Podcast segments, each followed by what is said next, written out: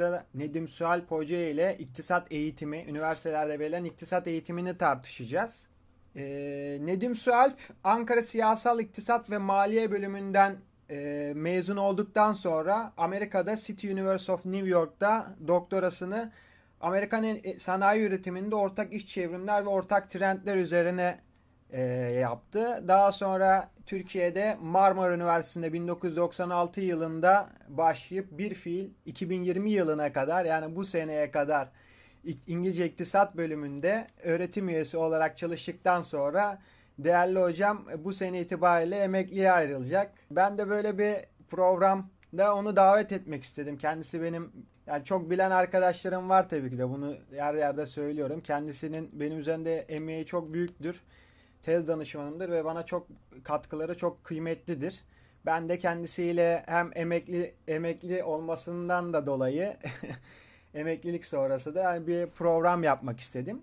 Bu programda sık sık tartıştığımız üniversitelerde e, hali hazırda Türkiye'deki ve bütün dünyadaki üniversitelerdeki iktisat eğitiminin niteliğini tartışacağız aslında. E, bunu sorgulayacağız. Sizlerin sorularını bek- sorularınızı bekliyoruz. E, değerli hocam kısa bir sunum yapacak. Sunum sırasında YouTube chat üzerinden sorularınızı ben not ediyor olacağım. Hem benim sorularım hem de sizden gelen sorularla tartışmayı sürdüreceğiz. Şimdi kıymetli hocam e, Nedim Sualp'e sözü bırakıyorum. Hocam iktisat eğitimi bilimsel mi gerçekten üniversitelerde öğretilen iktisat? Teori dediğimiz alanla biz niye ilgileniyoruz? Teoriler bize e, neler söylüyor ve dolayısıyla iktisat teorisi meselesine de buradan nasıl bakmak lazım diye e, hani kafa e, yormaya başlayalım. Şimdi ben teorileri dediğim gibi demeye çalıştığım gibi biraz önce e, yaşayan organizmalar olarak görüyorum ve bunların gelişimini esas olarak iki şeyin, iki gelişimin, iki dinamiğin bir bileşkesi, bunların karşılıklı etkileşimi olarak görüyorum. Birincisi her dönemde teoriler e, bir kere her şeyden önce e, o dönemde ortaya çıkan iktisadi olayları, iktisadi sorunları e, anlamaya çalışan birileri tarafından e, değil mi kafa yorularak geliştirilmeye çalışıyor. Tabii burada da bahsettiğimiz şey adını koyalım bir kere her şeyden önce daha sonra referans yapacağım kapitalizm dediğimiz şey. Dolayısıyla biz bu teorileri aslında kapitalizmin işleme dinamiklerinin nereye doğru evrildiğinin anlaşılmasına yönelik e, bilgimizi, düşüncemizi geliştirmek için şey yapıyoruz. Şimdi dolayısıyla birinci adım her şeyden önce bütün e, yani Adam Smith'ten başlatalım hadi. Daha öncesine de gitmek lazım. Merkantilist düşünürlere de gitmek lazım. Bunlar o dönemde ortaya çıkan iktisadi dinamikleri e, ve ortaya çıkan sorunları anlamak ve bazıları bunlara birer çözüm önerisi geliştirmek için yola çıkıyorlar. Şimdi birinci teorilerin beslenme e, noktası bir kere bu. Yani her dönem kapitalizmin ortaya çıkardığı belli sorunların o ana kadarki var olan bilgilerimiz, teorilerimiz çerçevesinde e, açıklanamayan kısımlarının açıklanması. Dolayısıyla da bunların üzerine yeni fikirler, yeni teoriler eklenmesiyle ortaya çıkıyor. Birinci gelişim dinamiği bu. İkinci gelişim dinamiği ise her türlü, her düşünür, tarihte gördüğünüz her düşünür aslında kendi düşüncelerini o dönemde var olan veya daha önce var olan bir takım teorik açıklamaların eleştirisi üzerinden kuruyor. Yani dolayısıyla biz eğer bu teorileri diğer teorilerle o zamana kadar içinde geliştirdikleri dönemde var olan teorilerle bu etkileşimi içerisinde bunların eleştirisi çerçevesinde anlamazsak bu teorilerin bize söylediklerinden benim düşünceme göre hiçbir şey anlayamıyoruz demek. Dikkat edin burada tabii şunu hani biraz atlamalı sıçramalı konuşuyor olacağım ama yani mesele hangi bilginin öğretildiği üniversitelerde hangi bilginin öğretilmediği göz ardı edildiği tartışması olarak da alınabilir. Ama ben e, buradaki şeyi bizim e, bütün dünya üniversitelerinde ve tabii ki Türkiye'de de okutulan iktisat teorilerinin ne şekilde okutulması gerektiği, bunların e, düzgün bir şekilde olması gerektiği şekilde okutulmadığı ve dolayısıyla da bu anlamda bilimsel olmadığı e, bana göre e, çerçevesinden kuracağım. Çünkü bu bilimsellik meselesinin çıkış noktası teorinin kendi, teorilerin kendi eleştirileri, sorunlarını bir kenara bırakırsak dediğim gibi bu iki çizgide anlaşılmak ve öğretilmek, okutulmak zorunda benim düşünceme göre. Bir, o dönemin tarihi olaylarını e, ve e, var olan teorilerin nerelerde bunları, bu yeni olguları açıklamakta yetersiz kaldıklarını anlamak ve yeni teoriyi geliştiren insanların eski teorilere hangi eleştirileri yaptıkları perspektifinden yola çıkarak kendi düşüncelerini nasıl geliştirdiklerini anlamaya çalışmak. Eğer biz iktisat eğitimini e, bu tarihi süreçlerle ve bu diğer teorilerle etkileşimi içerisinde e, anlatmaz, etkileşimi içerisinde bu teoriyi öğrenmek isteyen insanlara sunmaz ve onları e, bu tartışma içerisine çekmezsek bu noktada bana öğretilen bilgiler, var olan bilgiler tırnak içinde söylüyorum ne kadar değerli olursa olsun, değerli gibi gözükürse gözüksün e, okutulmaları itibariyle, eğitim çerçevesi itibariyle bakıldığında bana bilimsellikten uzakmış, e, uzak olurmuş gibi geliyor. E, bu nedenle de ben e, aslında hani bir yazım vardı benim belki ondan şey yaparız. E, bugün öğretilen, e, var olan bütün dünyada sadece Türkiye'de değil, iktisat eğitiminin ve bunu içeren kitapların e, aslında e, bir bilimsel alanın e, sorunlarını ve sorularını açmak, bunları anlamaktan çok bir teknik eğitim olduğunu düşünüyorum. Yani tamamen teknisyen yöne, e, de, e, e, yetiştirmeye yönelik aslında gerçek iktisadi sorunları anlamaya yönelik olmaktan uzak. Bakın bu böyledir, bu böyledir. Şurada bir sorun çıkarsa bu yapılmalıdır. Ondan sonra şunla şunun arasındaki ilişki budur gibi aslında tamamen teknik bilgileri içeren ve bu anlamda da e, bunu öğrenen insanların, bu konuda devam etmek isteyenleri, bilgisini geliştirmek isteyen insanların e, bu bilgi dağarcıklarına hiçbir şekilde bir katkıda bulunmadığı e, iddiasını kendimce taşıyorum. Bunu iddialı biçimde söyleyebilirim. Bu e, şeyden başlayıp e, işte lisans e, eğitiminden başlayıp aslında daha üst düzeyde, daha ileri düzeyde master ve doktora eğitimlerinde de aynen devam ediyor. Hatta hani biraz iddialı konuşayım. Bütün akademisyenlerin çalışması da bu çerçevede gidiyor. Ee, yani bunu her şeyden önce şey yapıyor. Şimdi böyle baktığımız zaman da aslında ben e, iktisat eğitiminin gerçekten bilimsel bir çerçeveye oturtulabilmesi için e, hani böyle biraz e, net çizgiler çekmeye çalışayım. E, böyle iktisat eğitimine işte iktisada giriş, efendim bilmem neye giriş, şuna buna giriş filan şeklinde e, bir noktadan başlamasının çok anlamlı olmadığını düşünüyorum açıkçası. Bana sorarsanız ben benim düşüncem o ki karşımızda bir e, bilgi gövdesi var. karşımızda kapitalizm diye bir sistem var. Bu kapitalist sistem kendi dinamikleri, belli olaylar, olgular, sorunları ortaya çıkartıyor. Tarih boyunca bunu anlamaya yönelik, bunları anlamaya yönelik bir takım insanlar, e, düşünceler geliştiriyor ve karşımızda koskoca bir bilgi gövdesi var. Bu anlamda bakıldığında ben e, bir bilgi gövdesine giriş olabileceği yani basit olsun diye işte en temel kavramları geliştirelim filan falan gibi düşüncelerle bir bilgi gövdesine giriş olabileceği kanaatinde değil. Bir bilgi gövdesi o kendi gelişimi içerisinde bütünlüklü olarak e, en başından itibaren kavranacak şekilde aktarılmalıdır ve buradan tartışmalarla geliştirilmelidir. Benim düşüncem bu. O nedenle ben bütün bu iktisat e, fakültelerindeki işte iktisada giriş filan gibi derslerin hani giriş kapsamındaki derslerin aslında bir zaman kaybı olduğunu hem kimseye bir şey açıklamadığını hem de bunların zaten e, tırnak içinde konuşuyorum yanlış bilgiler içerdiğini e, bir şekilde e, anlatmaya çalışıyorum. Peki ne olmalıdır ya şey yaparsanız benim e, temel şeyim, e, önerim e, bunu her yerde kendimce söylüyorum.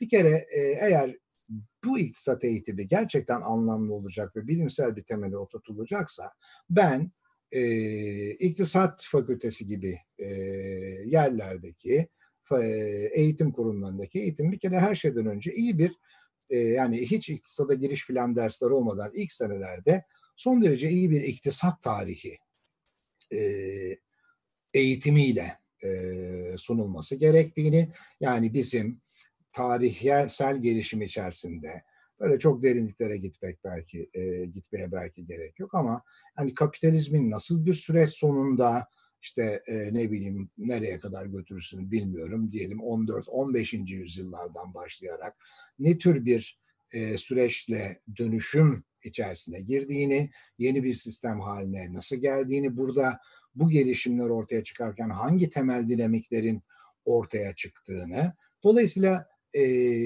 yani analiz etmeye çalıştığımız sistemin, anlamaya çalıştığımız e, sistemin kendisinin bir kere bir tarihsel gelişim sürecine e, nin bilgisini e, aktarmak gerektiğini, bunun tartışılması gerektiğini düşünüyorum.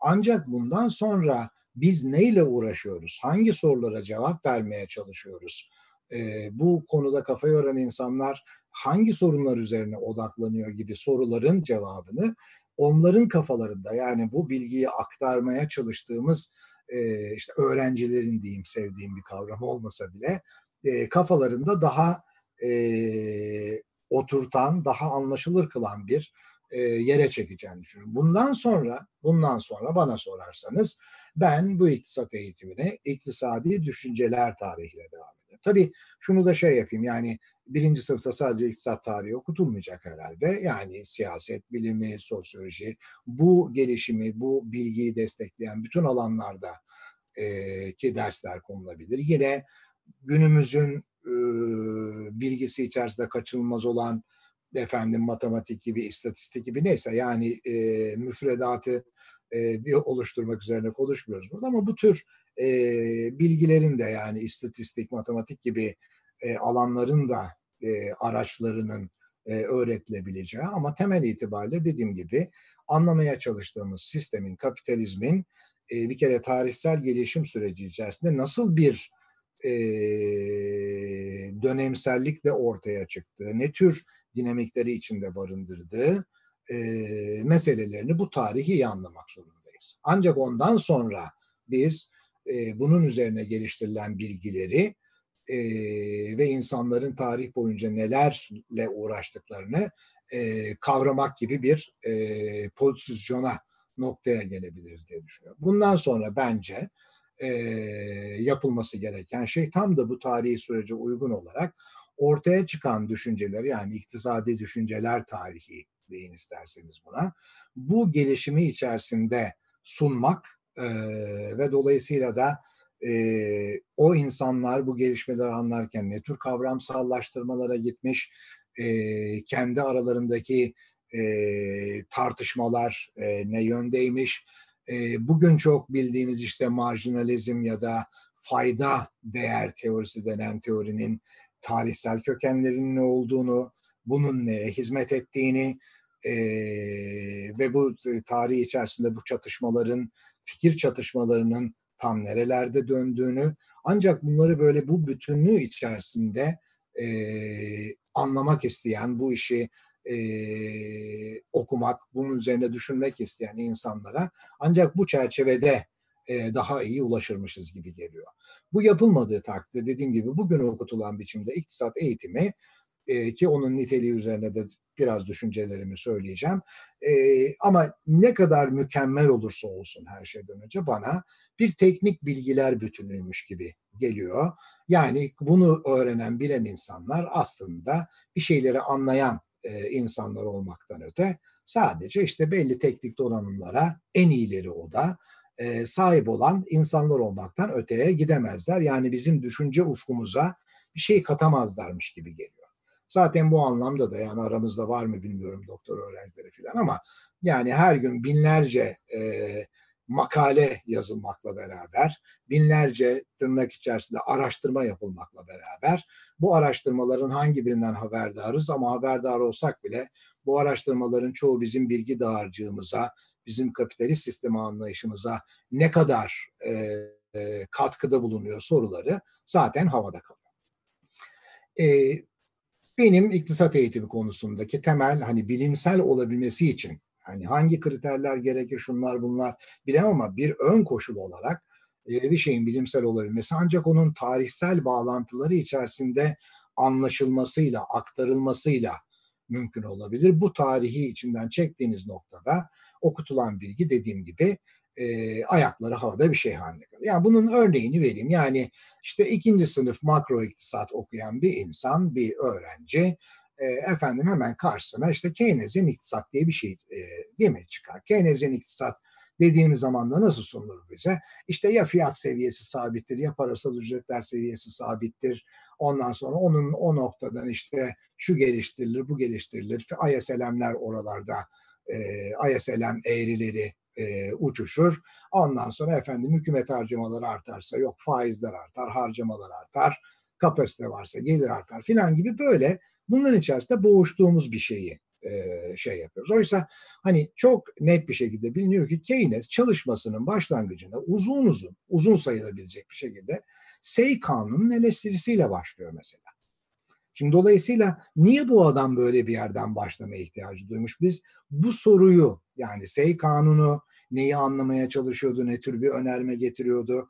Keynes niye e, parasal bir ekonominin sorunlarıyla ilgilenmeye çalışırken e, teorilerini geliştirmeden önce yani kendi söylediklerini söylemeye çalış başlamadan önce e, uzun uzun Say kanununun eleştirisiyle işin içerisine e, giriyor, bununla başlıyor gibi e, bu bağlamları anlatmaya çalıştığım şeyler tam da bu.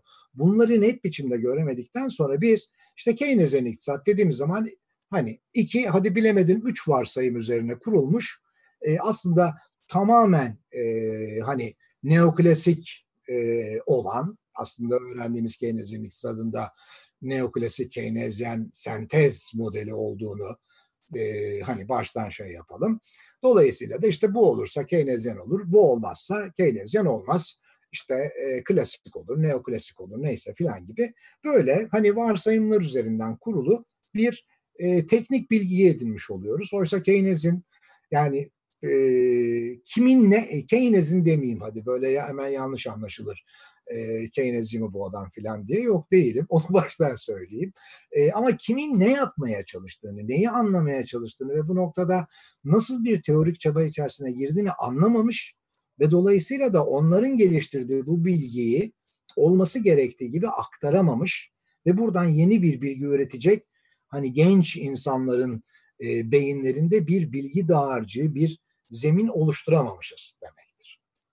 Şimdi bu iktisat eğitimi peki ne yapıyor? Benim şematik olarak şey yaptığım, e, yani bize öğretilen bütün iktisat kitaplarında, doktora da dahil bunu daha mükemmel yapıyor. E, ne yapıyor? Şöyle bir şey yapıyor bakın. Bütün kapitalizm diye bir sistem yok önümüzde. Arada adı geçiyor olabilir belki ama daha çok piyasa ekonomisi falan gibi. E, böyle hani ne idüğü belirsiz e, iyi tanımlanmamış bir tanım çerçevesinde aslında şunu yapıyor arkadaşlar. İdeal bir dünya kuruyor. Ama belli varsayımları çerçevesinde kurgusal bir dünya kuruyor. Aşağıda ise elim biraz sakat olduğu için kusura bakmayın ikinci elim gözükemiyor. Aşağıda ise bir gerçeklik var. Şimdi dolayısıyla yaptığı şey aslında bu gerçekliğin teorisini yapmaktan öte kendine ideal bir dünya, bir model kurmak ve gerçeklik buna uymuyorsa gerçekliği bir şekilde buraya getirmeye çalışmak. Yani bütün iktisat politikası tartışmaları şunlar bunlar aslında bundan öte bir şey yapmıyor. Yani eğer gerçeklik teoriye uymuyorsa anlaşın e, an, e, anlayış şu şekilde gidiyor. Sorun gerçeklikte. Sorun ger, ger sorun gerçekliğin ideal şeye uymamasında gibi bir e, önermeyle geliyor karşımıza. Tamam ve dolayısıyla da bütün iktisat politikalarını biz nereden anlıyoruz? E, nasıl anlıyoruz? Nasıl anlamamız isteniyor bizden? Gerçekliği bu ideal dünyaya uyduracak politikalar nelerdir? Tamam. Dolayısıyla da biz sürekli tartışmayı buradan yapıyoruz. Burada çok ciddi sorunlar var. Yani bir kere burada hani e, nasıl söyleyeyim? Mesela bir demokrasi sorunu var. Hani e, şey olarak yani gerçekliğin kendisini gerçeklik kendi içinde dururken bir şeye bir kalıba uydurmak için hangi zorlama mekanizmaları geliştirmeye hakkımız var acaba bizim diye bir sormamız lazım. Bizim anlamaya çalıştığımız şey bütün sorunlarıyla, şunlarıyla, bunlarıyla o gerçekliğin hangi dinamikler içerisinde ortaya çıktığını anlamaya çalışmak değil mi? Esas olarak kavramamız gereken şey o incelemeye çalıştığımız gerçekliğin kendisi. E, oysa biz dediğim gibi bununla ilgilenmiyoruz. Bir ideal dünya kuruyoruz ve ideal dünyaya bu gerçekliğin uymasını e, istiyoruz. Uymuyorsa gerçeklikte bir sorun var olarak algılıyoruz. Bize öyle algılatılıyor. Sonra da bu gerçekliği o e, ideale uy, uygunlaştırmak için bir takım politika önerileri getirmek zorunda kalıyoruz ve peki bu ideal nasıl oluşturuluyor diye sorulduğunda da şimdi burada da çok enteresan bir şey de oluyor. Yani bakın bunları eğitim içerisinde hiç sorgulamıyoruz. Yani mesela benim en hani basit e, tutmaya çalışıyorum e, söylediklerim anlaşılsın diye. Mesela en basiti e, işte bütün neoklasik iktisat, Keynes'in klasikler dediği iktisat nereden başlar? Mesela işte iş emek piyasasından başlar değil mi? Nedir? Bir emek arzı vardır. Bir emek talebi vardır. Pardon işte bunların dengelendiği yerde emek piyasasına bağlı, e, istihdama bağlı olarak işte üretim tekniklerinin de efendim verdiği imkanlara bağlı olarak önce istihdam daha sonra e, işte bu şey e, gelir veya üretim düzeyi belirlenir filan falan.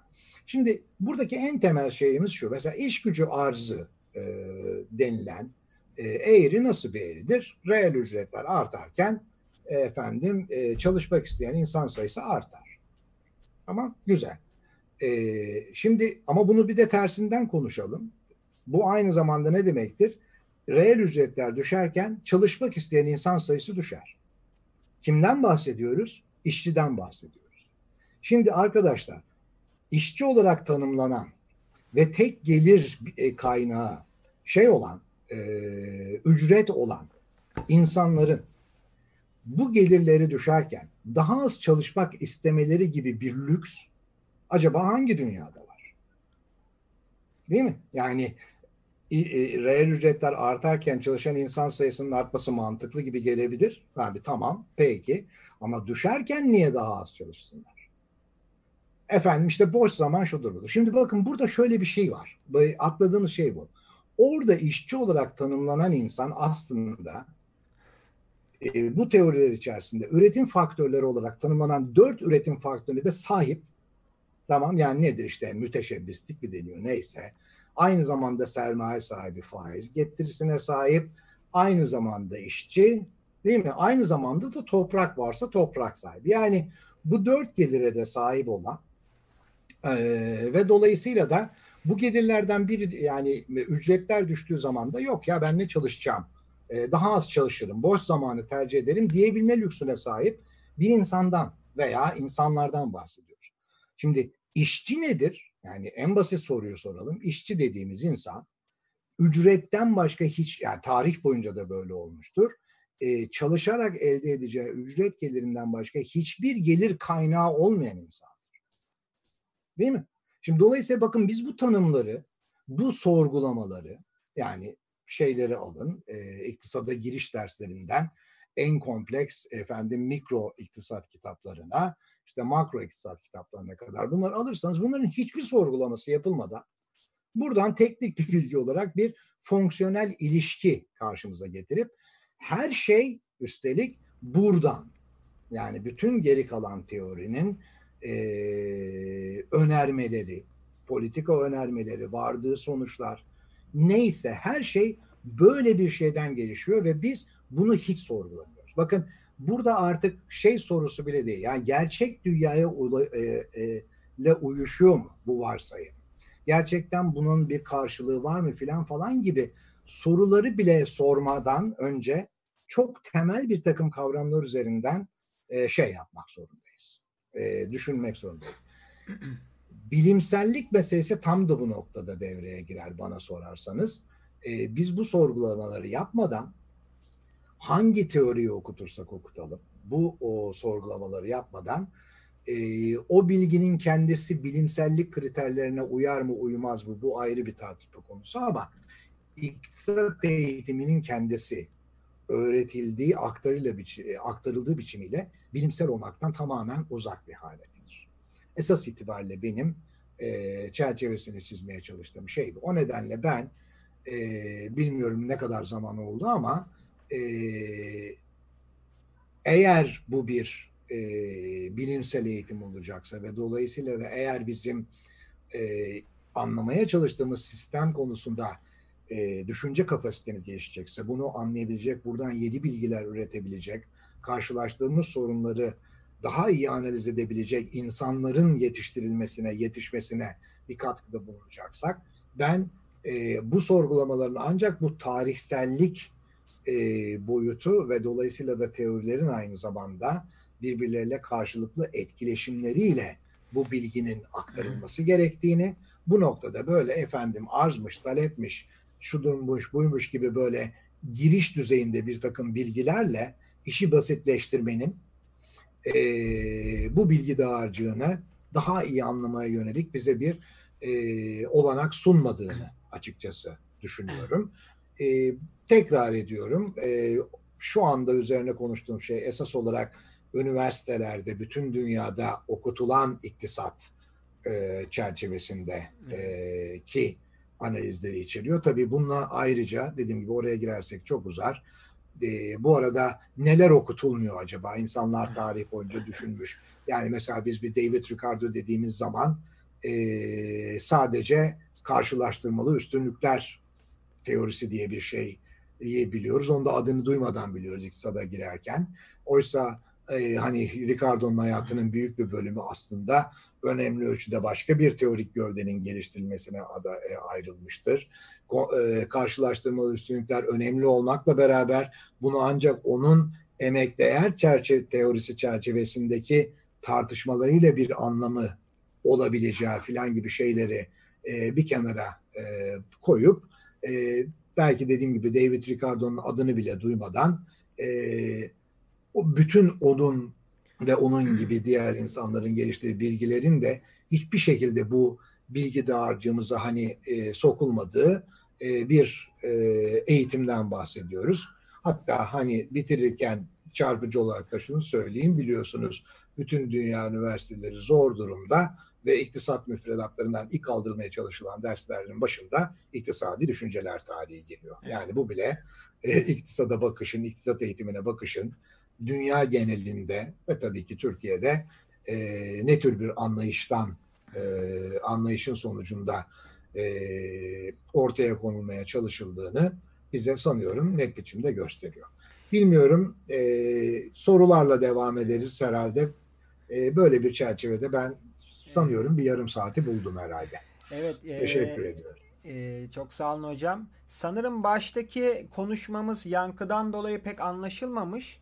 E, chatten e, sorularınızı bekliyoruz yani e, tartışmaya iştirak etmenizi. Sorularınızı ve yorumlarınızı bekliyoruz. E, hocaya ben ileteceğim yorumları, e, yorumlarınızı ve sorularınızı.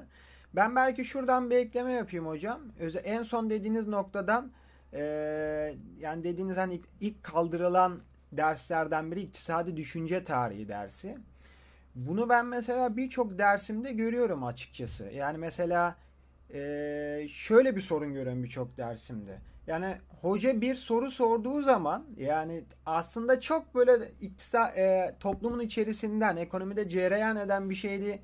Çok açık olarak var olan bir şeyi sorduğu zaman öğrencinin aslında ilk yaptığı şeylerden biri kafasında o zamana kadar o mikro iktisat ve makro iktisadın o temel şeyleri işte işte bu e, beklentiler, rasyonel beklentiler işte e, fayda maksimizasyonu gibi sürekli bu bilgileri aslında bir nevi surge edip kafasında bunlar bunlar üzerinden o konuyu e, açıklamaya çalıştığını görüyoruz. Halbuki yani yoldan geçen insanın dahi söyleyebileceği, anlayabileceği bir şeyi e, bir nevi aslında kolaylaştırmaktan öte bence zorlaştırıyor. Ya çünkü işte bunun ilk, ilk aslında ilk başta dediğiniz şeyle de çok alakası var. Yani doğrudan doğruya gerçeklikle ilgilenmediği için yani kişi de öğrenci de o gerçekliği anlatmak için yine o kurgu dünyasına gidip oradaki araçları kullanarak onun üzerine yorumlar yapmaya ve kendini açıklamaya çalışıyor. Evet. Yani dediğiniz evet. dediğiniz gibi zaten o dünyadaki zaten birçok şeyde problem var. Ee, ve burada da şöyle bir şey var. Yani biz mesela bunu ne zaman ortaya atsam, ne zaman birine söylesem hep söylenen şeylerden biri şu hocam mesela. Yani bu anlatılan şeyler e, özel yani çok basitleştirilmiş şeyler. Tamam yanlış olabilir ama bu giriş giriş kısmı yani iktisadi bu şekilde girmek daha kolay. İleride o e, bu bu bilgiden yani daha doğru bilgiye doğru adım atmanın e, var olabileceğini söyleniyor mesela. Mesela daha somutlaştırırsam mesela para teorilerinde hep para en tamamen endojen olarak o Mişkin'in kitabında filan hep egzo, egzojen olarak alınır. Yani dışsal olarak alınır. Herhangi bir şekilde para arzını e, arttırmak herhangi bir ekonomideki e, değişkenlere bir etkide bulunmaz. E şimdi biz bunun böyle olmadığına dair onlarca çalışma var ve bunun böyle olmadığını e, e, yani bunun böyle olduğunu söyleyenler arasında dahi e, paranın aslında içsel bir fenomen olabileceğine dair e, fikir birliği oluşmaya başladı. Yani bu son dönemde özellikle çok yaygınlaştı bu. Ya mesela bu genel denge kuramları bile artık hani bu işi tamamen kavrayamadığı için yani anla, anlaşıla anlayamadığı için paranın e, ekonomideki faktörünü işte bu stock flow e, modellere doğru e, bir arayış var ve bunu yazanlar da açıkçası hani benim laflarım değil bu açıkçası yani Stiglitz falan diyor bunu yani Nobel ödülü almış iktisatçılar söylüyor. Yani peki bu noktada siz ne düşünüyorsunuz? Ya bu mikro iktisat kitapları, makro iktisat kitapları gerçekten hani ekonomiye adım atmak için, öğrenmek için yanlış olsa bile çok basit olduğu için buradan girişin bir doğru bir giriş mi yani bu? Ya az çok belli e, söylediniz ama fikrinizi bu konu hakkında ne yani düşünüyorsunuz hocam? Yani söylemeye çalıştığım şey şu. Yani basitleştirmek başka bir şeydir. Ee, bir ilgilendiğimiz bir gerçekliği anlamak için e, tabii ki bir takım kavramsallaştırmalar yapmak başka bir şeydir. Yani dolayısıyla e, kavramsallaştırmalara başvurmak, tanımlar yapmak e, ve bu kavramlar arasındaki ilişkileri kurmak, yani bu da isterseniz soyutlama diyelim. Soyutlama yapmak, basitleştirmek, basitleştirme yapmak anlamına gelmez.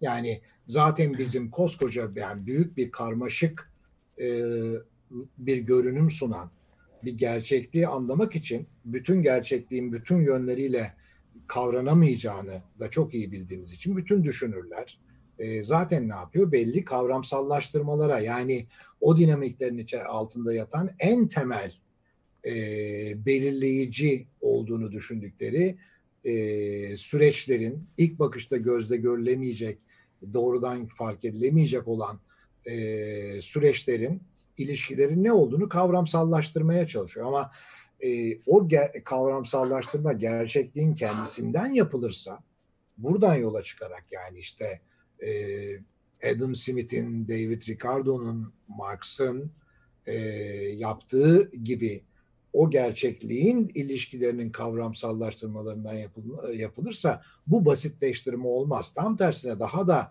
e, süreci sistematik halde incelemeyi, analiz etmeyi beraberinde getirir. Şimdi e, bizde ise sürekli yapılan şey e, dediğim gibi e, şey e, basitleştirmeyle gidiyor. Yani mesela tek malla ekonomi varsayımı yapıyoruz. Evet. Değil mi? E, bu bir basitleştirme. Sonra da bunun adına GDP, GNP filan gibi böyle işte milli gelir filan gibi bir takım isimler veriyoruz. E, yani böyle bir basitleştirme yapılarak o karmaşık gerçekliğin anlaşılması e, mümkün olmaz. Ayrıca şunu da şey yapalım. Şimdi mesela paradan bahsettim. Yani para arzını arttırmak için e, işte temelde hani üç tane şey var değil mi? Bir paranın kendini arttırırsın. Bir işte bankalardaki karşılık oranını arttırırsın. Bir de e, Merkez Bankası'nın bankalara uygula arttırırsın diyorum değiştirirsin.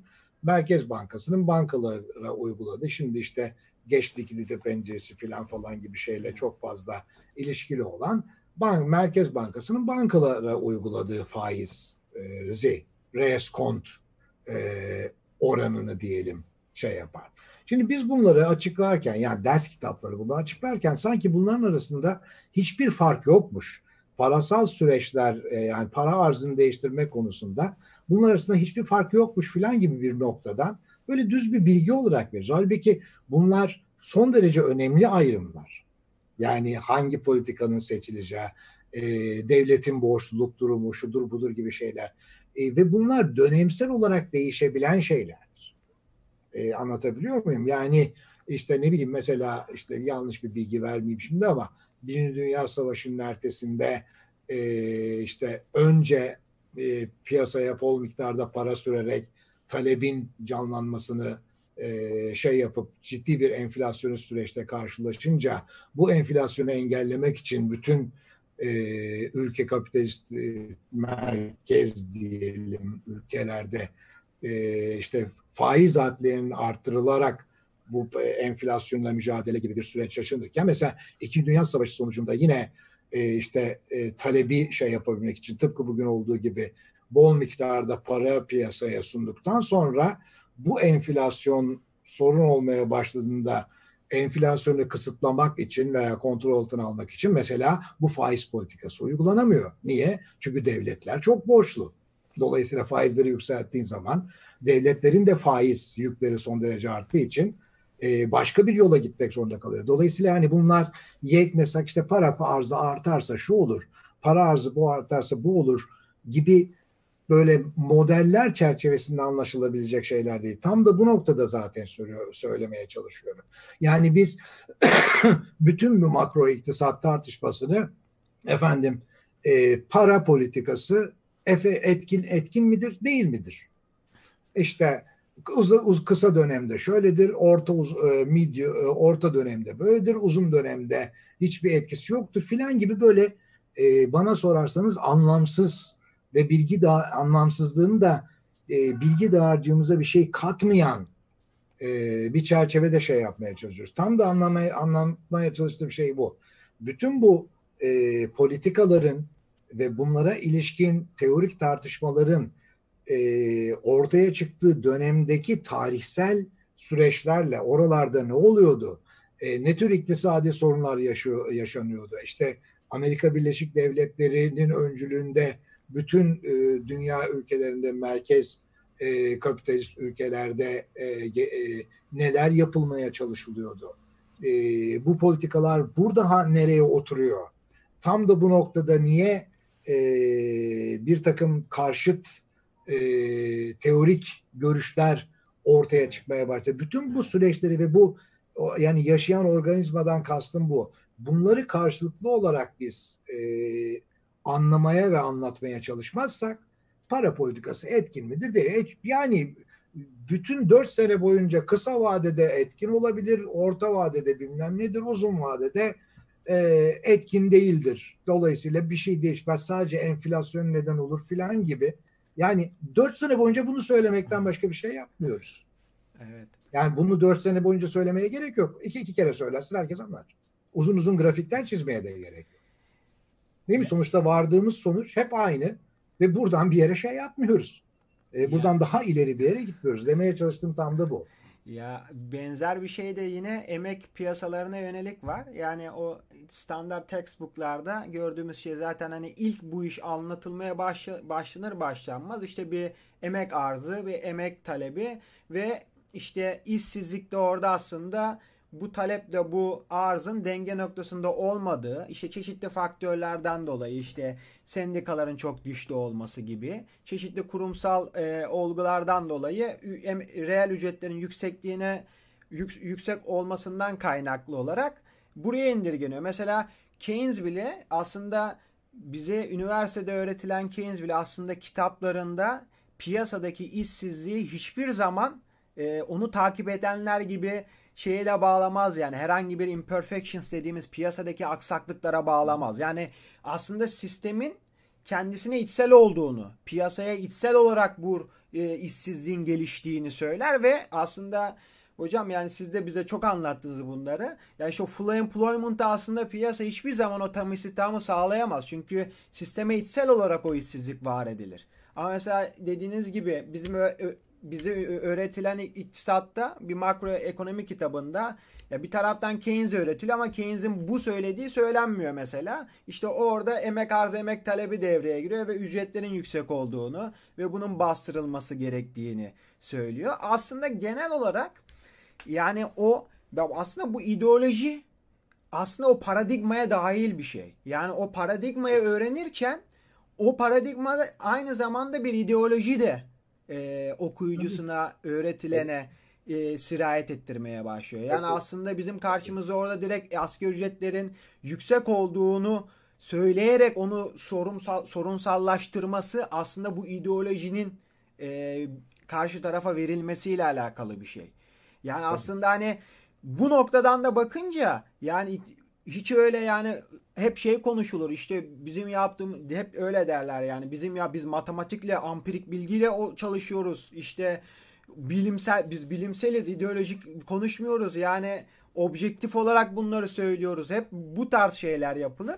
Ama yani bunun pek böyle olmadığını da çok net bir şekilde görüyoruz yani. Ve bunlar artık öyle bir noktaya geldi ki yani pek de reddedilemeyecek düzeye geldi yani. Hani bunu biri dediği zaman açıkçası ya ben gülüyorum yani. Şu an Türkiye'de asgari ücretin yüksek diye işsizliğin olduğunu söyleyen biri varsa yani bilmiyorum yani iktisattan ne anlar e, ne yapar veya ne yapıyordur hiç bilemiyorum yani. Ya mesele burada e, e, sadece bu da değil. Yani buradaki temel meselelerden bir tanesi e, bunun kendisinin diğer fikirlerle, diğer düşüncelerle birlikte bir sorgulamasının yapılmıyor olması aynı zamanda. Yani biz bilgiyi akta, yani kim neye inanmak istiyorsa inansın. Hangi teorik perspektifin peşinden gitmek istiyorsa, hangi teorik perspektif kendisine daha anlamlı geliyorsa, buradan evet mesela asgari ücreti çok yüksek bulsun. Fakat bütün mesele e, bunun karşısında e, bütünlüğü içerisinde bu bilginin aktarılacağı ve böyle bunların karşılıklı tartışmaları içerisinde sunulabileceği bir e, aktarım mekanizması, bir eğitim mekanizmasının evet. olmaması aynı zamanda. Yani çoğulculuktan bahsediyorsunuz aslında. Bu. Yani öğretim Hı? içerisinde bir çoğulculuktan bahsediyorsunuz. Yani diğer e, okulların da diğer öğretim Tabii, tarzlarında. Yani ben şuna çok inanıyorum. Yani senin en e, hani teoriler sevilir mi sevilmez mi bilmem ama hani en benimsediğin ya da benimsemediğin bir bilgiyi ancak onu eleştirelliğiyle birlikte onun eleştirisiyle o karşılıklı evet. ilişkisi içerisinde şey yaptığın zaman anladığın zaman e, gerçekten senin sahip olduğun veya savunduğun düşünceyi de öğrenmiş olursun. Benim tam da savunmaya çalıştığım şey o. Yani evet. söylemeye çalıştığım şey o. Tamam mainstream iktisat diyoruz. İçi, içinde Keynesyenler, post Keynesyenler, neoklasikler falan falan diyoruz. Ama ben hani biraz iddialı olarak şu lafı e, ediyorum. Kendisine en neoklasik e, diyen kişi de bu eğitim süreci sonucunda buna inanıyorum ben bunu benimsiyorum diyen de aslında tam anlamıyla o neoklasik ne olduğunu bilmeden buradan yetişmiş oldu. Kesinlikle Anlatabiliyor öyle. muyum? Demeye çalıştığım şey o. Yoksa sen bütün e, bir spektrumu, o tarihi olaylar, bundaki tartışmalar, karşılıklı ilişkileri içerisinde şey yaparsın, e, aktarırsın. Dört sene az bir süre değil, evet. lisanstan konuşuyorum. Bunu master ile doktorasıyla daha ileri gitmek isteyenler de bu çerçevede şey yapar. Evet. E, ondan sonra dersin ki ya ben bütün bu süreçler içerisinde bunun daha açıklayıcı olduğunu inanıyorum. Buna kimsenin bir itirazı olamaz. Ama sorun e, hiç böyle bir şeyin sunmadı. Yani bakın bir master veya doktora eğitiminde makroya başlıyorsun. Yani ben e, master'da öyle başlamıyordum ama başladığı yer doktora yapan arkadaşlar varsa Ramsey Model diye bir şey. Yani bu nasıl bir ekonomiyi açıklıyor acaba Ramsey Model? Böyle bir şey olur. Benchmark model diye, temel model diye ortaya sunulan bir şey ve orada sonsuz dönem yani sonsuz yaşayan bir toplumun e, toplum en başında bir plan yapıyor ve bu planlarına toplum sona erince e, son e, noktasına gelinceye kadar ki ne zaman geleceğini de bilmiyoruz. Bu planlarına uyuyor. Evet. Uymuyorsa suç toplumda oluyor.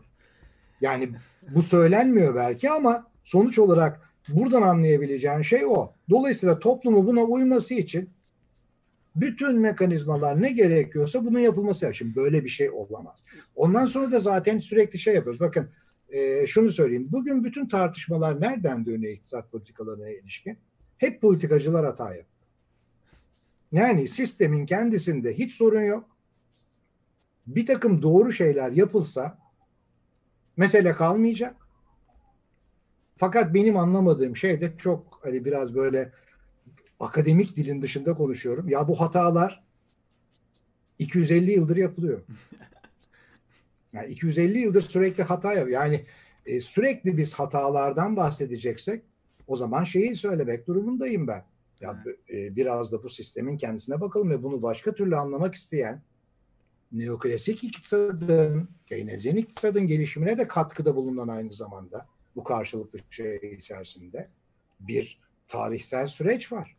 Evet. Eğer biz bir şeyi tam anlamıyla dediğim gibi bilgisine sahip olacak ve buradan anlayışımızı geliştireceksek benim şey yaptığım, e, savunduğum şey bir şey aktarılırken, okutulurken bu tarihselliğiyle beraber evet. e, sunulması, e, böyle okutulması. Yoksa iktisada giriş diye efendim işte e, oradan demand gelir, buradan supply, şey, şey, buradan arz gelir, buradan talep gelir. İşte onlar orada kesişir, denge oluşturur filan falan. E, yani bunlar şey bilgiler mi, gereksiz bilgiler mi? Hiçbir şey anlatmıyor mu? Yo anlatıyor ama bunu böyle buradan başlayarak evet. e, işte piyasaları bilmem neleri anla, anlamaya filan şey yaparsak e, sonuç olarak bilgi dağarcığımız hiçbir şekilde gelişmiyor. Çünkü benim için şu soru son derece önemli. Kapitalizmin en büyük dönüşümlere uğradığı 19. yüzyılın ikinci yarısında yani büyük tekellerin, mali kuruluşların, bankaların, bilmem nelerin en gelişkin düzeyine ulaştığı, uluslararası alanda büyük bir rekabetin ortaya çıktı. Yani Amerika Birleşik Devletleri bir taraftan, Almanya bir taraftan, Rusya bir taraftan bu gelişmelerin ortaya çıktığı bir dönemde 1870'lerde Walras e, yan iktisat, Walrascı iktisat nasıl ortaya çıkmış? Niye ortaya çıkmış? Kimlere cevap vermeye çalışıyordu? Evet. Neyi anlatmaya çalışıyordu? Yani neye karşı savaşım veriyordu? Evet. Şimdi bunu böyle anlatmazsak, bunu bu çerçevesi içerisine koymazsak sen istediğin kadar mükemmel bir matematiksel Walrasyan genel denge modeli anlat efendim içine bir e, istediğin kadar problem koy matematik olarak bunu çöz. Walras'ın söylediklerine ilişkin hiçbir şey evet. anlamamışız demek. Walras'ın görüşleri değerli midir değil midir tartışması değil. Ben hani Walras'ın hakkı Walras'a verilecekse, Walras'ı gerçekten anlayacaksak ancak bu e, bağlamı içerisinde evet. anlayabiliriz. Ondan sonra Walras'ın e, dediklerinin ne ölçüde iyi bir analiz olduğu e, olmadığı tartışması o o işi o bu bağlamı içerisinde öğrenen insanların e, kendi seçişleri olsun. Evet. Anlatabiliyor muyum? Benim orada herhangi bir şeyi empoze etmek gibi bir e, bunu aktaran insan olarak e, öyle bir derdim yok. Evet. Benim e, yani ben biz bunu böyle koyduktan bu eğitim böyle bilimsel deyim yerindeyse konulduktan sonra bunu okuyan, öğrenen insanlar ben buradan daha iyi kavruyorum Valdrazyan çerçeveden diyorsa oturur karşılıklı evet. tartışırsınız. Demeye çalıştığım şey bu. Yani hocam ben e, dediklerinizle alakalı bir soru soracağım. Ondan sonra e, chat'teki soruları alarak e, tartışmayı tamam. yani konuşmayı sunumu yavaş yavaş bitireceğiz. Şimdi hocam bu noktada yani bizim yap, daha önce de yaptığımız tartışmalarda bir önceki webinarlarda da e, şöyle bir şey şöyle de bir yorum var. Yani mesela e, tamam yani bizim ana akım ana akım iktisat olarak nitelendirilen üniversitedeki iktisat bu olguları işte o gerçek dünyadaki kriz gibi, işsizlik gibi, eşitsizlik gibi cereyan eden olguları, bunun temel modelleri başlangıç modelleri, en giriş modelleri göz ardı ediyor ama artık güncel yazında yani bunlar artık iç içe geçti. Zaten yapılan tartışmaların çoğu ampirik tartışmalar. Yani artık neoklasik iktisat içerisinde de zaten işte kriz çalışılıyor, bunlar çalışılıyor. Yani mesela genel denge kuramının yani mesela biz hep hep aslında rasyonel bire, bireyci temeli aslında farklı modelleri ile e, bizim o vurguladığımız o sosyal insana da değiyor gibisinden bir şey var. Aslında hani alanlar bu kadar sizin bahsettiğiniz kadar keskin değil. Artık hani neoklasik ve heterodoks iktisat iç içe giriyor. Ve şunu da ekliyorlar. Yani siz bugün diyorlar çalışmaların çoğu ampirik. Eğer siz bir heterodoks iktisatçı olarak ampirik bir çalışma yaptınız süreci yani bir bilimsel bir matematiksel bir ampirik bir çalışma yaparsanız bunu her yerde basabilirsiniz gibisinden bir şey diyor. Yani sanki dünya iktisat dünyasında yani bizim o hep dile getirdiğimiz o sert ayrımlar yani heterodoks iktisat iktisatçıların e, ana akım dışı teoriler çalışanların aslında gerçekten matematiksel ve ampirik bir şeyler yaparlarsa heterodoks cami, e, ortodoks camiada da mainstream iktisat paperlarında da makale basacağını filan söyleyen iktisatçılar var mesela. Siz bu konu hakkında ne düşünüyorsunuz? Valla e, yani bu, bu konuda e, nasıl bir şey söyleyeyim onu da bilmiyorum ama e, mikro iktisat sayesinde neoklasik iktisatın çok esnek bir e, yapıya sahip olduğunu, bu esnekliği olumlu anlamda kullanmıyorum. Olumsuz anlamda kullanıyor. Yani tamam burada bir sorun çıkarsa efendim bunu da buradan şey yaparız. E, bu da bu matematiksel araçlarla anlaşılabilir. Yani şunu demeye çalışıyorum. Biz sorgulama getirmeden ki sorgulama esas olarak teorik bir şeydir. Ampirik bir şey değildir yani ampirik gözlemler, ampirik e, olarak e, tespit ettiğimiz sorunlar bize ortada açıklanması gereken bir şey olduğunu ancak söyleyebilir ama gerçekliğin anlaşılması ancak düşünsel bir süreçte olur benim anlayışıma göre. Dolayısıyla da e, yani gelir bölüşümünün e, adaletsizliğinin boyutlarını ampirik düzeyde gösterebilirsin ama gelir bölüşümünün adaletsizliğinin ortaya çıkış biçimini açıklamak, niye böyle bir sürecin olduğunu açıklamak ancak düşünsel bir süreç olarak ortaya çıkar. Tamam şimdi dolayısıyla da hani şunu söyleyeyim. Ee, yani bu benim sıkça söylediğim bir şey. Ee, tartışma çok uzar bilmiyorum. İşte iktisat deyince birinci sınıftan ne şey yapıyoruz? Bir tanım getiriliyor bize değil mi? Efendim kıt kaynakların işte çeşitli alanlar arasında e, en e, optimum e, dağılımıdır. İktisat değil ki bu belli bir iktisat ekolünün görüşü.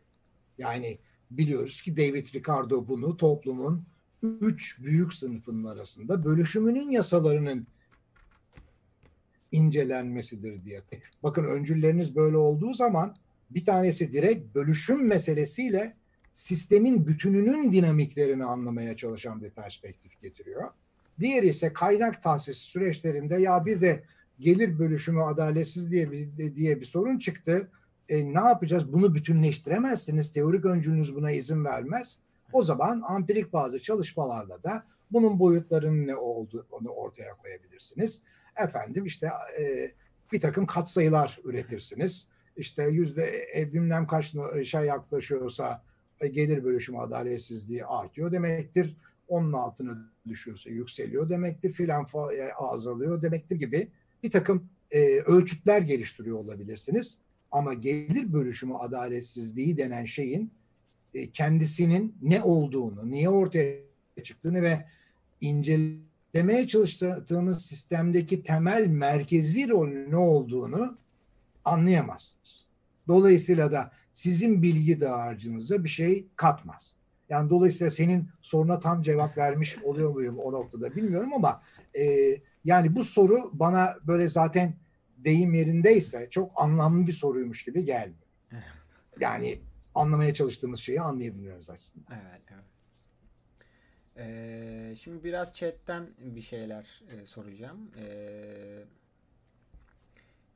Uğur Güzel de şöyle devam etmiş. Özellikle son dönemlerde okullarda verilen neoklasik e, öğretinin temel amacı zaten iktisadın sosyal yönünü sıfırlayıp gerçek hayattan kopuk varsayımların öğretildiği ve matematikle karmaşıklaştırıldığı bir pozisyonda olduğu için bilimsellikten net bir şekilde uzak olduğu söylenebilir demiş. Bize gerekli olan o iktisattan çıkış dersleri olmalıdır demiş. Yani hani e, böyle bir yapı içerisinde ne kadar o derslere izin verilir e, bilemiyorum ama şu bu yorumu şununla ekleyeyim.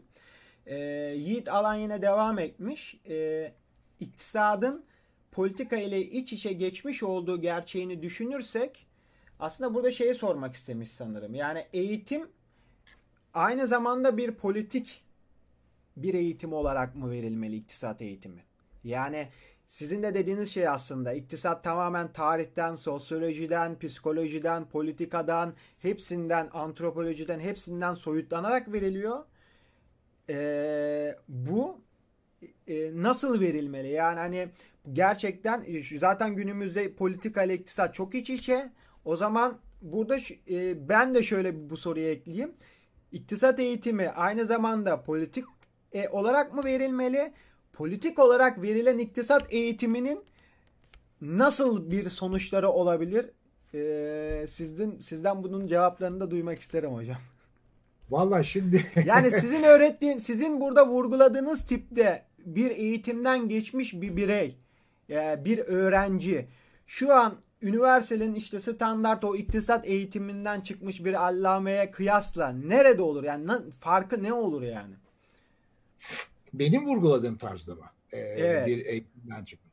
Yani bir kere e, şey det olarak söyleyebilirim. Yani e, bu var olan e, yapı içerisinde e, en işte MIT'lerde, Chicago'larda efendim e, Kolombiyalarda doktora yapmış olsa bile evet çok fazla sayıda makale üretir.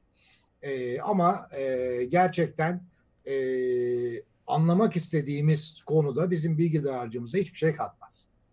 Hani e, ben bunu e, çok duydum, çok da şey yaptım. E, işte e, döviz kurları e, konusunda e, şey yapan e, uzun seneler e, kafa yormuş olan düşünürler e, sonra ölüp giderken ya biz bu konuda hiçbir şey anlamadık e, diyerek ölüp gittiler. İsmini vermeyeyim şimdi. Şimdi dolayısıyla e, ya, çünkü niye? Çünkü zaten anlamaya çalıştığın şeyin e, temeline koyduğun perspektif bunu anlamana yetmezdi zaten. Anlatabiliyor muyum? Şimdi benim temel şeyim şu. Şimdi politikadan ne anlıyoruz onu bilemem ama önerdiğim gibi eğer biz her türlü düşünceyi yani belli bir dönem alalım. Yani ben iktisat eğitimini biraz bu anlamda dönemsel olarak e, verilmesi gerektiğini şey yaparım. Yani atıyorum kafadan işte e, 1800'lerin ikinci yarısını ele alalım. Tamam. E, bu dönemin iktisadi olaylarını, neler gelişiyor, kapitalizm nasıl dönüşüyor, neler ortaya çıkıyor bunları bir görelim. Ve bu gelişmelerle bağlantılı olarak e, o dönemde ortaya çıkmış düşünürler e, bir şeyler söylemeye, anlamaya çalışırken bir eski daha, daha önceden geliştirilmiş teorilerin yetersizlikleri konusunda nasıl bir e, mücadele veriyorlar, fikirsel mücadele. İkincisi birbirleriyle nasıl bir fikirsel mücadele veriyorlar. Zaten bu e, ilişkiselliği içerisinde bunlar anlaşılırsa, biz böyle kafa yorarsak, bu kapsamda şey yaparsak, teknikler, meknikler kolay şeyler. O zaman zaten o politika olarak şey yapan, e, ifade edilen, toplumsal olarak ifade edilen bütün zaten boyutlarını bir şekilde görmüş olacağız. Evet. Anlatabiliyor muyum? Yani benim e, söylemeye çalıştığım şey e, yani bir politika geliştirmek falan değil. Benim derdim bir iktisat öğrencisi olarak veya iktisatı aktarmaya çalışan bildiği kadarıyla birisi olarak nedir temel derdim? Ya benim içinde yaşadığım bir toplum var. Bir iktisadi sistem var. Tabii ki bu bir toplumsal sistem. Bütün politik, sosyolojik, kültürel boyutlarıyla iç içe geçmiş bir bütünlük sunuyor. Ve ben bunun iktisadi dinamiklerini anlamaya çalışıyorum. Tamam. E, dolayısıyla da bu iktisadi dinamikleri anlamaya çalışırken her şeyden önce içinde yaşadığım dönemi ve bu sistemin tarihsel gelişimini bir anlamam lazım. Anlatabiliyor muyum? Eğer böyle bir süreçten geçerek o dört seneyi tamamlarsan sonuç olarak vardığın yerde incelemeye çalıştığın sistem konusundaki anlayışının ve o konunun onun üzerine öğreteceğin fikirsel e, yapının buradan öğretilecek düşüncelerin çok daha yetkin ve hepimize çok daha fazla katkıda e, bulunacak düşünceler olacak olduğunu düşünüyorum. Yani e, dolayısıyla benim derdim e, yani neoklasik iktisadı bütünüyle atmak değil. Evet. Anlatabiliyor muyum? Yani bu bize hiçbir şey sunmuyor. Orada da bir tarihsel şey içerisinde yüzlerce, onlarca yıl, yüzde, yılı aşkın süre içerisinde üst üste eklenerek gelişmiş bir fikirsel yapı var. Ama ben onun tarihi gelişim süreci konusunda hiçbir bilgiye sahip olmadan bana birisi diyor ki efendim bir şeyi e, yersen tüketirsen fayda sağlar. Efendim daha fazla tüketirsen faydan artar ama giderek azalarak artar. Ya nereden geldi bu düşünce? Psikolojide falan böyle bir şey yok. Yani psikolojiye dayandırarak, insan psikolojisine dayandırarak şey yapamazsın. O zaman ben bu şu, şu soruyu sorarım. Eski Yunan'daki köleler de mi böyle karar veriyorlar? Ya da verebiliyorlar mıydı? Kapitalizmin özgünlüğüne. Bu, bu fayda düşüncesi ilk nerelere dayandı? İlk, ilk defa nasıl ortaya çıktı? Hangi düşünceye karşı ortaya çıktı? Ne? Evet. Bunu ilk ortaya atan insanlar, Benthamlar, efendim, Senior'lar, şunlar bunlar aslında kimlere karşı mücadele verirken bu fikirleri ortada ortaya atıyorlardı. Evet. Bu ilişkiselliği içerisinde kavradığın zaman o zaman neoklasik iktisadın da sana ne demeye çalıştığını daha iyi anlıyorsun demektir. Benim derdim şu. Neoklasik iktisat sana bir şey anlatıyor ama aslında anlatmak istediğini sen anlamıyorsun. Ama onun içerisinde matematiksel modellerle bir şeyler üretmeye devam ediyorsun. Evet. Ama aslında e, içinden ürettiğin bilginin kendisinin ne olduğu konusunda bir fikrin yok. Anlatabiliyor muyum? Yani evet. en yetkin modelleri geliştiriyor olsam bile gerçekten e, yani evet. başka bir ilgin yoksa tamamen bununla sınırlı kalırsan gerçekten e, bildiğini zannettiğin şey hakkında hiçbir şey bilmiyorsun. Evet. Yani, Benim e, söylemeye çalıştığım bu. Yoksa neoklasik iktisadı tamamen bir kenara atmak değil, onu da anlamak. Evet. Ondan sonra kim neyi seçerse seçsin. Evet. Yani bu dediğinizi şöyle somutla, somutlaştırabilirim. Ya özellikle benim e, yani benim e, üniversitede üniversitede benim e, jenerasyonum olarak doğru bir kelime olarak kullanayım yani daha isim vermeyeyim de veya sınıf arkadaşlarım falan da değil açıkçası ama hani benim jenerasyonum aslında özellikle bu 2000 sonrası e, çalışmaların tezlerin birçoğuna baktığımızda hep şunu gördük mesela çok kişi mesela benimle bir şey çalıştı. Yani e, ben çalışmadım da e, mesela Merkez Bankası bağımsızlığının ekonomik büyüme etkisi. Ya yani dediğiniz aslında bu. Ya yani kişi çeşitli değişkenleri alıp çeşitli oradaki işte e, şeffaflık göstergeleri, işte bağımsızlık göstergeleri bunları alıp bir e, analitik bir bilgi üretip bunun sonuçlarını söyleyip ve aslında ona söylenen o kitaplarda aktarılan yani Merkez Bankası'nın bu toplum içerisinde bağımsız olması gerektiği düşüncesini ne kanıt bulmaya çalışıyor. Halbuki mesela Merkez Bankası'nın bağımsızlığının ne olduğuna dair herhangi bir sorgulama yapmıyor. Dediğiniz daha tam olarak önemli. bu yani. Buna ilaveten daha da önemli olarak şu. Yani Merkez Bankası bağımsızlığı fikri nasıl bir türe, tarihsel süreç sonunda hangi koşullarda ortaya çıktı? Evet. 1960'larda sen Merkez Bankası bağımsızlığı diye bir şey yok. Evet. Değil mi? Ancak bu esas itibariyle 80'lere doğru geldiğimizde finansal süreçler, kapitalizmin içerisine girdiği evre, evet. efendim işte finansallaşma neyse bu o şeyler geliştikten sonra e, bu tarihsel süreçler sonucunda Merkez Bankası'nın bağımsızlığı diye bir şey ortaya çıkıyor. Şimdi dolayısıyla bu fikrin nereden çıktığını evet. esas itibariyle hangi tarihsel süreç içerisinde ortaya çıktığını anlamadan Merkez Bankası bağımsızlığı ekonomilerin büyümelerine katkı sağlar mı sağlamaz mı? Merkez yani soru şu Merkez Bankası'nın görevi enflasyonla mücadele etmek bir büyümeye katkıda bulmak. İşte bunlar teknik dediğim şeyler bunlar zaten. Anladım hocam. Bu teknik bilgiler mutlaka bize bir şey öğretiyor olabilir ama gerçekten anlamaya çalıştığımız şey yani işte ne yaparsak yapalım bütün dünya sistemi hani pandemi çıktı şudur budur ama bütün dünya sisteminin bir uzunca bir süredir yani Amerika'sı falan da dahil ciddi bir kriz süreci içerisinde giderek derinleşen bir kriz süreci içerisinde olduğunu biliyoruz. Görüyoruz da zaman zaman yükseliyor zaman zaman düşüyor filan ama esas olarak içinden çıkılamayan sorunlar var. Ve bunlar giderek bir kısmı derinleşiyor. Şimdi biz esas olarak bunu mu anlayacağız? Evet. Yoksa Merkez Bankası şöyle yaparsa büyümeye bu kadar katkı sağlar. Şudur budur mu şey yapacağız?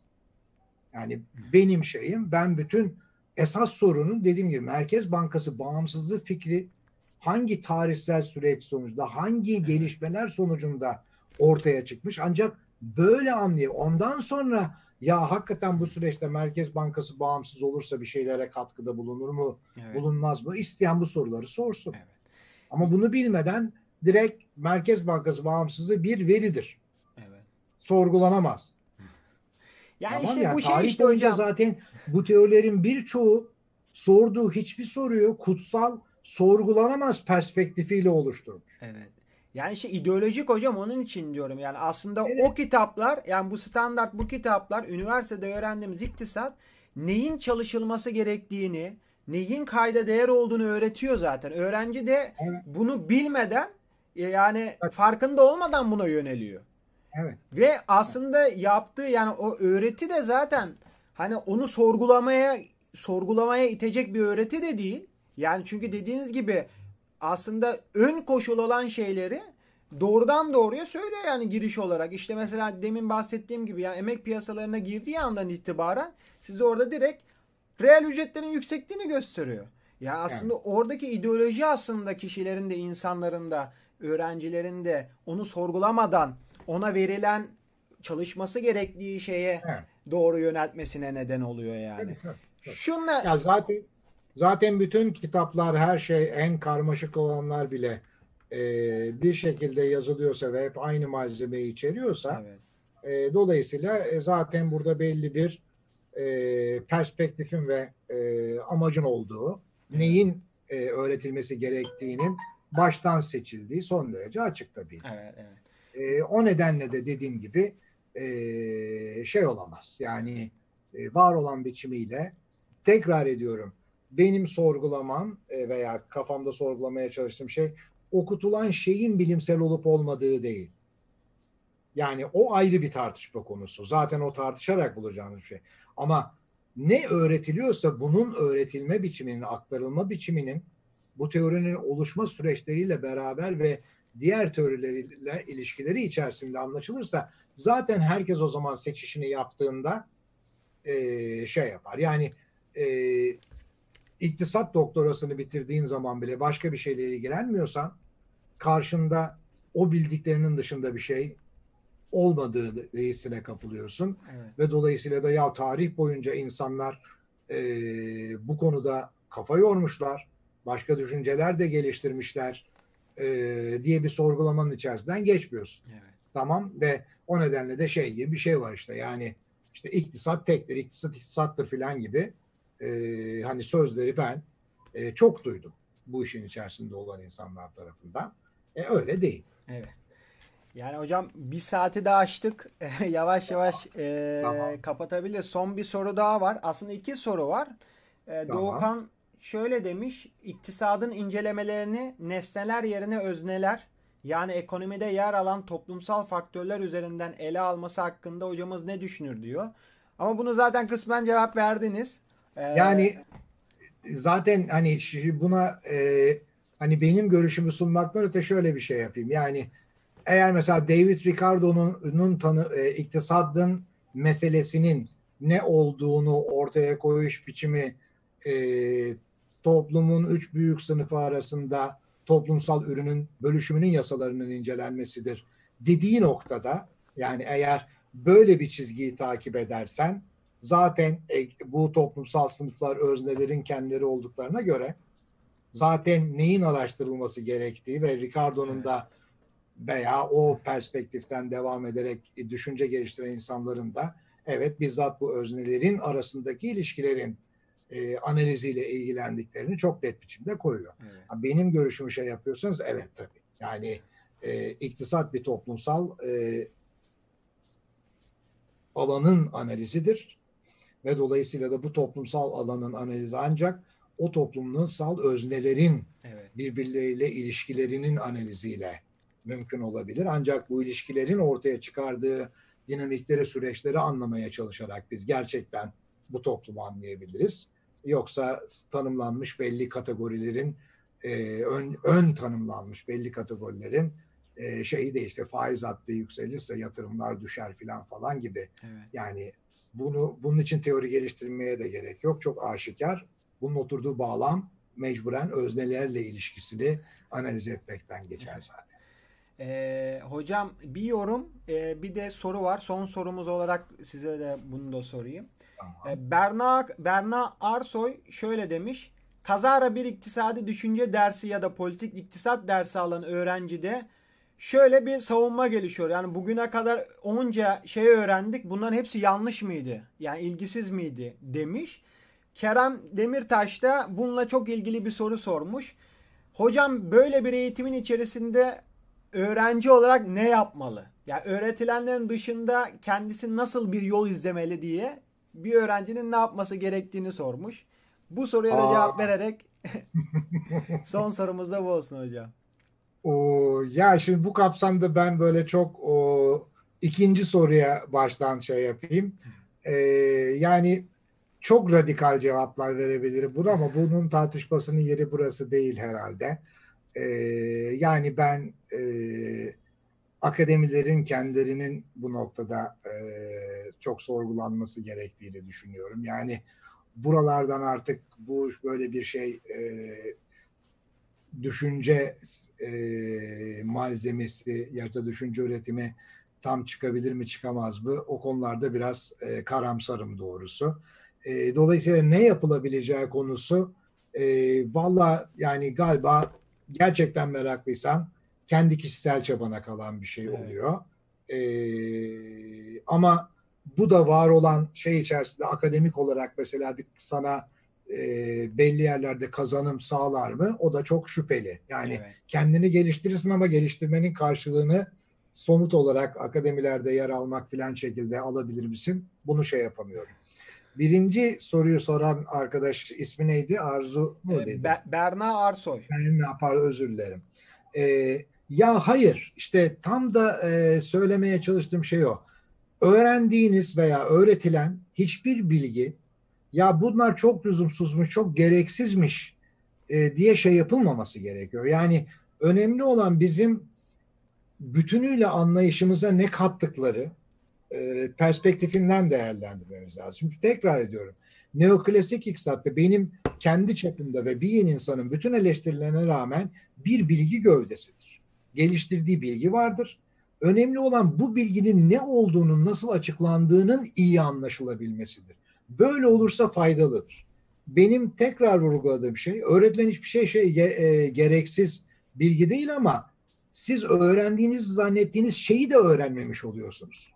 Temel açıklamaya çalıştığım şey bu. Yani size bakın iktisat böyle bir şeydir diye belli bir perspektifin anlayışı şey yapılıyor.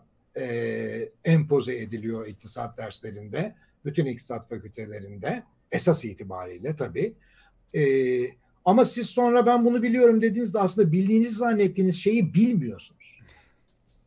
Yani niye? Çünkü tekrar yani çok sık söyledim. Walras'ı bilmiyorsanız Walras'ın ne dediğini bilmiyorsanız neoklasik iktisadın ne yaptığını, ne dediğini bilemezsiniz arkadaşlar. E, onun oturduğu teorik çerçevenin ve söylediklerinin nasıl bir analiz geliştirdiğini bilemezsiniz. Oysa siz Walras Law diye arada geçerken sadece makro iktisat ders kitaplarında bir iki yerde geçen bir Walras kanunu diye bir şey var. Yani bu Walras'a da haksızlık anlatmaya çalıştığım şey o. Halbuki neoklasik iktisadı hatta Keynesyen olarak bugün sunulan iktisadı ne okutuluyorsa bütün iktisadı anlayabilmeniz için e, bu neoklasik iktisat perspektifinde her şeyden önce iyi bir Walras bilmeniz lazım. Ancak o zaman o bilgiler anlamlı mı anlamsız mı buna karar verebilirsiniz. Bakın e, anlamlı anlamsız diye tartışmasını burada yapmayacağım. O işte o noktada oturur tartışırız. Yani kimilerine anlamlı gelebilir, kimilerine anlamsız gelebilir. Bu bir tartışma zemini yaratır. Evet. Ama Walras'ı bilmiyorsanız neoklasikli iktisadı bilemezsiniz. Benim demeye çalıştığım şey bu. O nedenle hiçbirisi gereksiz değil. Ama e, bildiğiniz şeyi de e, aslında bilmemiş oluyorsunuz. Demeye çalıştığım temel şey bu. Ee, hocam Umarım çok... yararlı olmuştur. ee, ben göremiyorum buradan kimler izliyor. Ee, umarım bir nebze olsun bir e, faydası olmuştur. Ee, bayağı takip etti arka. Bir saate açtık. Ee, ya ben tamam. de sizinle sohbet etmeyi özlemişim açıkçası. Uzun zamandır. Ee, bir seneyi aştı gerçi. Ee, bayağı oldu. Bir seneye yakın oldu. Oldu evet. Onun da verdiği bir şeyle bir bayağı bir sohbet ettik. Güzel geçtiğini faydalı ol, ol, olduğunu düşünüyorum ben açıkçası. Bayağı da takip edildi arkadaşlar. Yani çok teşekkür ediyorum herkese. Bu saate kadar e, Ben de bizi dinleyen, ederim. bizde olan, soru soran arkadaşlara.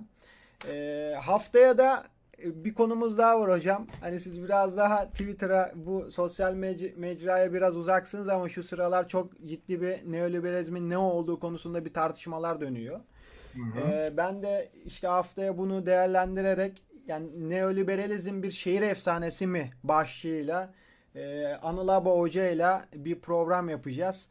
Tamam. Herkese de o programa da bekliyorum. Yine sorularınızı sorarsınız. Tekrardan hocama teşekkür ediyorum. Ee, Ben teşekkür ederim. Katılan arkadaşlara teşekkür ediyorum. Sağlıcakla kalın. Görüşmek üzere.